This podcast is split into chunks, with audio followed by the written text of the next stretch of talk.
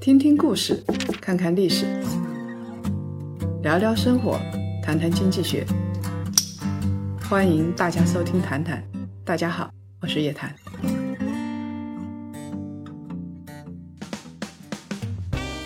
檀香们，大家好，欢迎来到《谈谈牛熊交易所》第二季。这一期咱们来聊一个比较传统、不那么性感的行业——银行业。低估值的板块也有春天吗？别着急啊，咱们一步步来分析。二零二一年二月三日，股市大跌，稳健的银行板块又进入了投资者的法眼。三月十一号，中金公司发布了研报，再一次重申全面看好 A H 银行股的表现。行业本身处于业绩估值反转的低点，宏观的利率监管环境同样利好行业表现。我们向前看一到四个季度，也就是一年左右的时间，A H 银行股大概有百分之三十九和百分之四十五的上涨空间。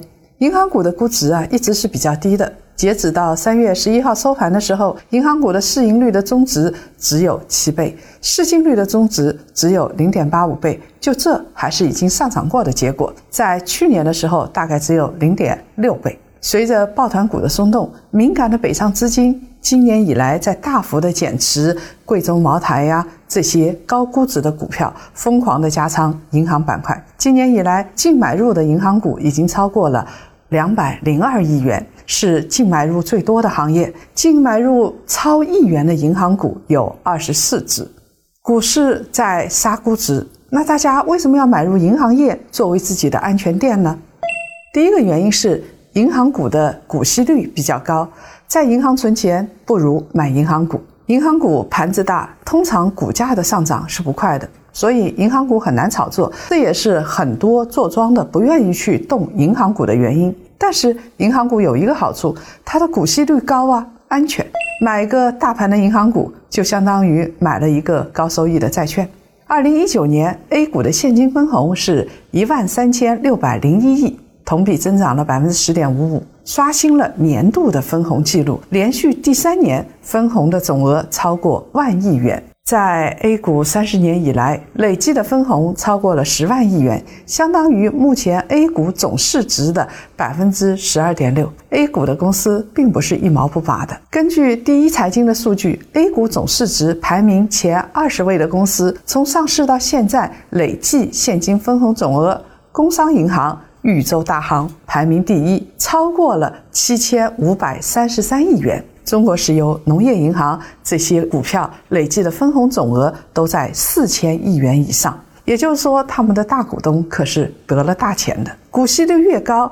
固定回报也就越高，股价比较熊一些的银行，他们的股息率已经来到了七。像招商银行这样股价持续上涨的，他们的股息率就比较低了，只有两个百分点左右。这还是二零一九年的数据，现在分化就更加明显了。我们来看看邮储银行啊，它的股息率在三点五左右，是属于中等偏下的。近三年股息率在百分之五左右的个股只有四只。全都是银行股，工商银行、建设银行、农业银行、中国银行、工农中建。我很想成为工农中建的大股东啊，每年就等着现金分红。但是呢，它的股价不涨。其他分红比较高的还有中国石油、中石化、两桶油吗？大秦铁路、兴业银行、上汽。格力、宝钢、神华这些公司，大家看到没有？分红高的，除了个别的一些私营企业，其他的都是大国资股。二零二零年六月十七号收盘的时候，银行股的股息率是多少呢？来，我们看一下。根据万德数据的统计，A 股三十六只银行股平均的股息率高达百分之四点三一，有四家的股息率突破了百分之六。股息率最高的是民生银行，是百分之六点五五。江苏啊有九家上市银行，股息率最高的是南京银行，达到了百分之五点零九。大家看一看现在的理财的收益和存款利息，大部分活期理财产品的收益率都在百分之三以下，定期理财产品大多在百分之四以下。所以这个时候买入银行股，就相当于买了比较好的债券，它的收益率要远远大于大部分理财产品的收益率。这样的股息率也比一年期的存款利率要高，也比银行理财产品的收益率要高。所以呀，在银行存款还不如买银行股。现在高科技上市公司、白酒股、医疗股这些抱团股都在杀估值，银行股因此优势凸显，大资金进入了银行板块，跟高科技、消费板块进行风险对冲。也就是说，你买消费、买医疗的同时，买一点银行股放在那儿，就相当于进行了资产对冲和配置。银行股啊，似乎进入了一个拐点期，未来向上的可能性比较大。银行业在过去几年经历了一轮非常严格的竞表行动，就是洗洗澡，让自己的财务报表更干净一点，资产质量在持续改善，所以银行的整体环境处于。边际改善的起点，从二零一六年到二零一八年，上涨最多的指数是上证五零。现在大家都在抱怨抱团股拉帮结派，要知道当时的漂亮五零抱团抱的比现在的白马股可是紧多了。其中资产质量最好、ROE 最高的一家银行是建设银行，一路从三块二涨到了八块九，最大的涨幅接近百分之两百。招商银行从十块钱涨到了三十块钱。这可是银行股啊，大笨象，动辄总市值几千亿，甚至上万亿。一头大笨象，股价这么涨，这就像大象在跳舞，给投资者带来的心灵冲击比茅台还要震撼得多。从二零一八年之后，银行股在历次行情当中都没什么表现，不温不火，因为它已经表现过了，需要歇歇脚了。关注银行股的人也越来越少。当然了。招商、宁波、平安这银行三剑客除外，他们已经跳出三界外，已经不再反噬了，被划入了成长股的范畴。那么，为什么大银行不涨呢？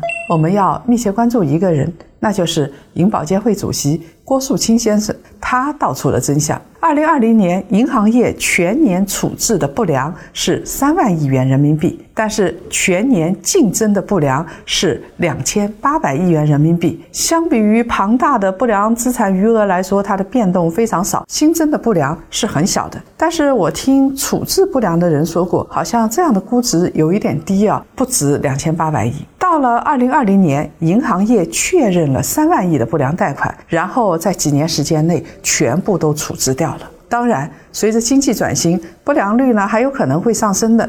但是最近几年，大家对于银行的不良已经不那么操心了，觉得这个事儿，哎呀，最风险的时候已经过去了。疫情冲击的不良没有那么快暴露，银行已经处置了三万亿的存量的不良资产，处置完了之后，银行报表干净多了，大家的心里也安定多了。郭树清还说，二零二一年银行业还要处置超过三万亿元的不良，但银行没有那么多不良啊。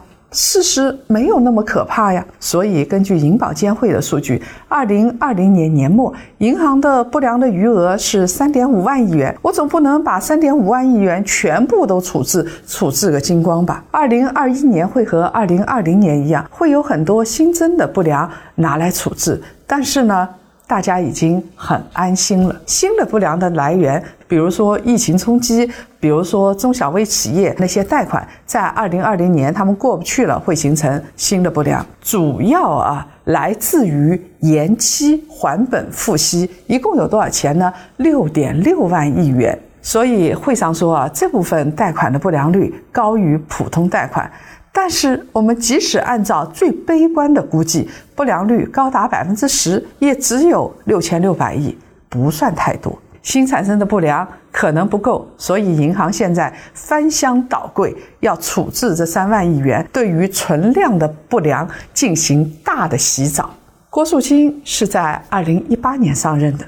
他出任银保监合并之后的第一任主席，随后啊，整个金融体系开始了暴力去杠杆。说到郭树清，很多金融机构是会瑟瑟发抖的。巧合的是，银行股开始下跌也是在二零一八年。郭树清可以说是高杠杆企业、高杠杆金融机构的催命符。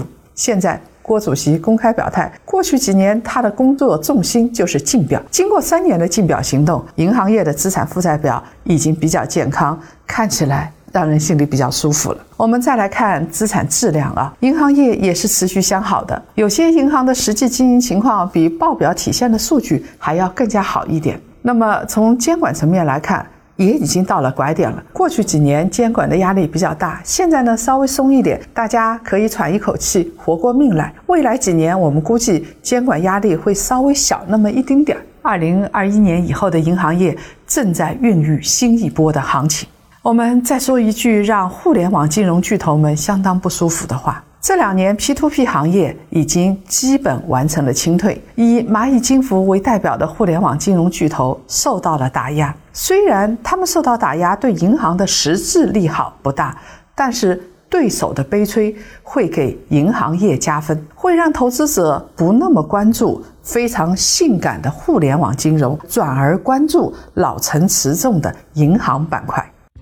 为什么有的人要投资邮储银行？邮储银行自身有哪些亮点，以至于得到了芒格门徒的青睐呢？请点击我们的原文链接，或者是扫描二维码，一部视频版本